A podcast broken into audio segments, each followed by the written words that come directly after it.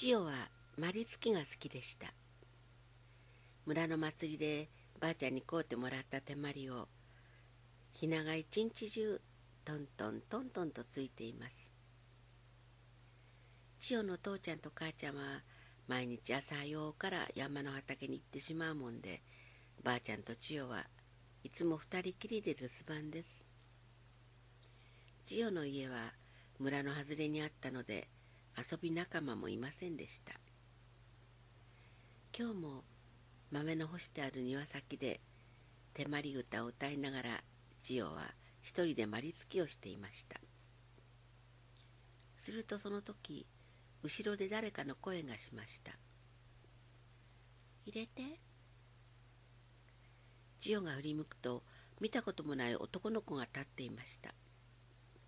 その子は短いかすりの着物を着て素足にわら草履を履いています。どこの子じゃろう？そう思ったのですが遊び仲間ができたのが嬉しくて「いいよ入れてあげる」でも男なのにまりつきするんか？とそう言うと「うん」その子恥ずかしそうに下を向いて「姉ちゃんがまりつき好きだから」とそう言ったのです。姉ちゃんという言葉を聞くと兄弟のいない千代はなんだか羨ましくなって「姉ちゃんいるんかええな」と言うとその子は寂しそうな顔して「けどもうすぐ嫁に行っちまう」「嫁に行くんか」千代はなんだかその子がかわいそうに思えてきて「手まり貸してあげる」とそう言ってマリを持たせてあげました。男の子はマリを受け取るとすぐにつき始めたのですがあまり上手ではありません。千代は「私が手まり歌歌うてやるでそれに合わせてついておらん」とそう言うと手まり歌を歌い始めました。その子はその歌に合わせてしばらくまりをついていましたがそのうち突然まりを力いっぱいトーンとついたのです。その途端まりはポーンと高く跳ね上がり向かい側の菜の花畑に飛び込んでしまいました。千代は「あまりが!」とそう言って菜の花畑に駆け込んで行きました。そして黄色い花の間をかき分けかき分けまりを探しました。けれどもいつまでたってもまりは見つかりません。千代がふと顔を上げると庭先の方には誰もいなかったのです。男の子の姿が見当たらなかったのです。辺りにはただかげろうがゆらゆらと揺れているだけでした。千代は急に悲しくなって「ばあちゃん!」と言うと家の中に駆け込んで行きました。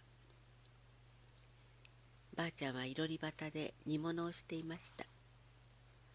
千代はばあちゃんの顔を見た途端「まりがないよ。まりがないよ」と言うとばあちゃんの膝に顔をうずめて泣き出してしまいました。ばあちゃんはそんな千代の背中をそっと撫でながら「泣くな泣くな後でばあちゃんが一緒に探してやるで。さ豆が煮えたぞ。父ちゃんと母ちゃんに弁当を届けに行こう。それからしばらくして千代とばあちゃんは弁当とお茶の入った土瓶を下げて家を出ましたあっちを向いても菜の花畑こっちを向いても菜の花畑。道は緩やかな上り坂になっていて山の方に続いていました。しばらく行ったところでばあちゃんが「ちいよここいらで一休みしよう」とそう言って畑の脇に腰を下ろしました。千代もばあちゃんのそばに座りました。目の前にはどこまでも続く菜の花畑が広がっています。するとその時お日様がキラキラ照っているというのに雨がさーっと降ってきたのです。するとばあちゃんが「おお天気雨じゃじよ狐の花嫁行列が通るぞ」とそう言ったのです。千代はばあちゃんのその言葉を聞くと胸がドキンとしました。そしてばあちゃんにしっかりつかまると目の前をじっと見ていました。するとその時どこからか鈴の音のような音が聞こえてきたのです。チリンシャラン。チリンシャラン。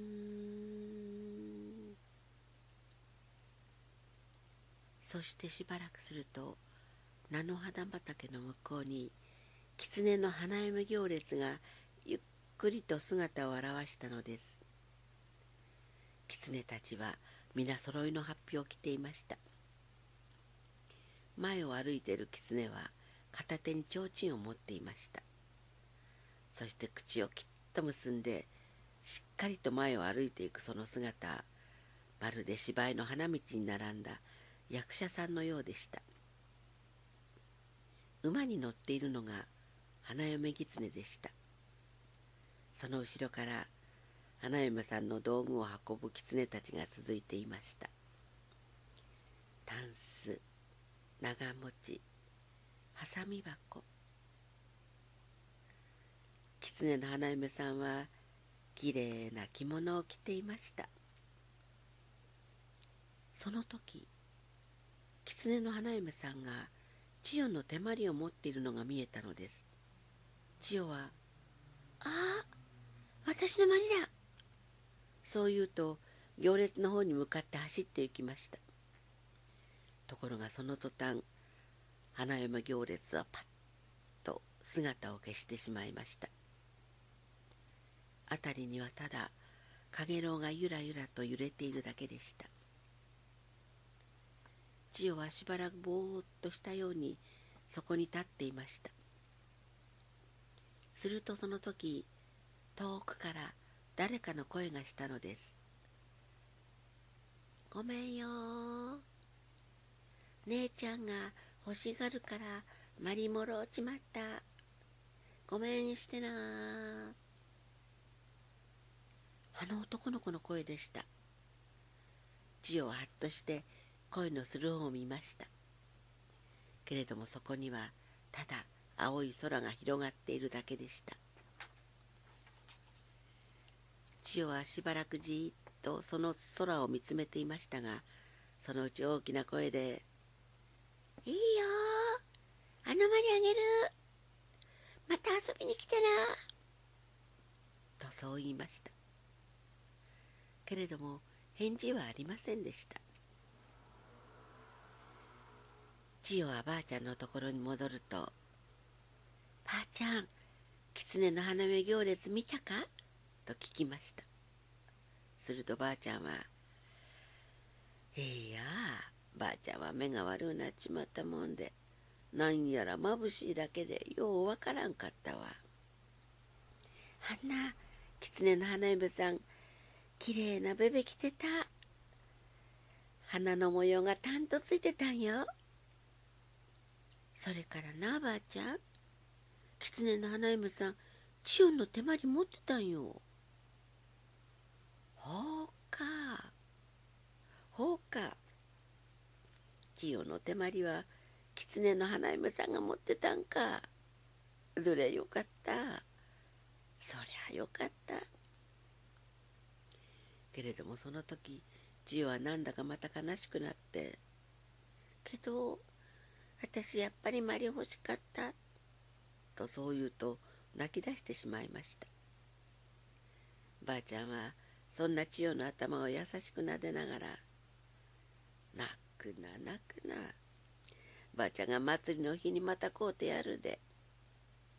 狐の花嫁さんも嫁行った先で寂しい時おめえみてえに一人で手まりつくんじゃろう」千代はばあちゃんのその言葉を聞いた途端なんだか狐の花嫁さんが自分の姉ちゃんのような気持ちになりました。そして菜の花畑を振り返ると心の中で「姉ちゃん今度一緒に手まりしような」とそう言ってみたのです。するとなんだか千代は胸の中がポーっとあったかくなったような気がしました。それから千代とばあちゃんはまたゆっくりゆっくり山道を登って行きました。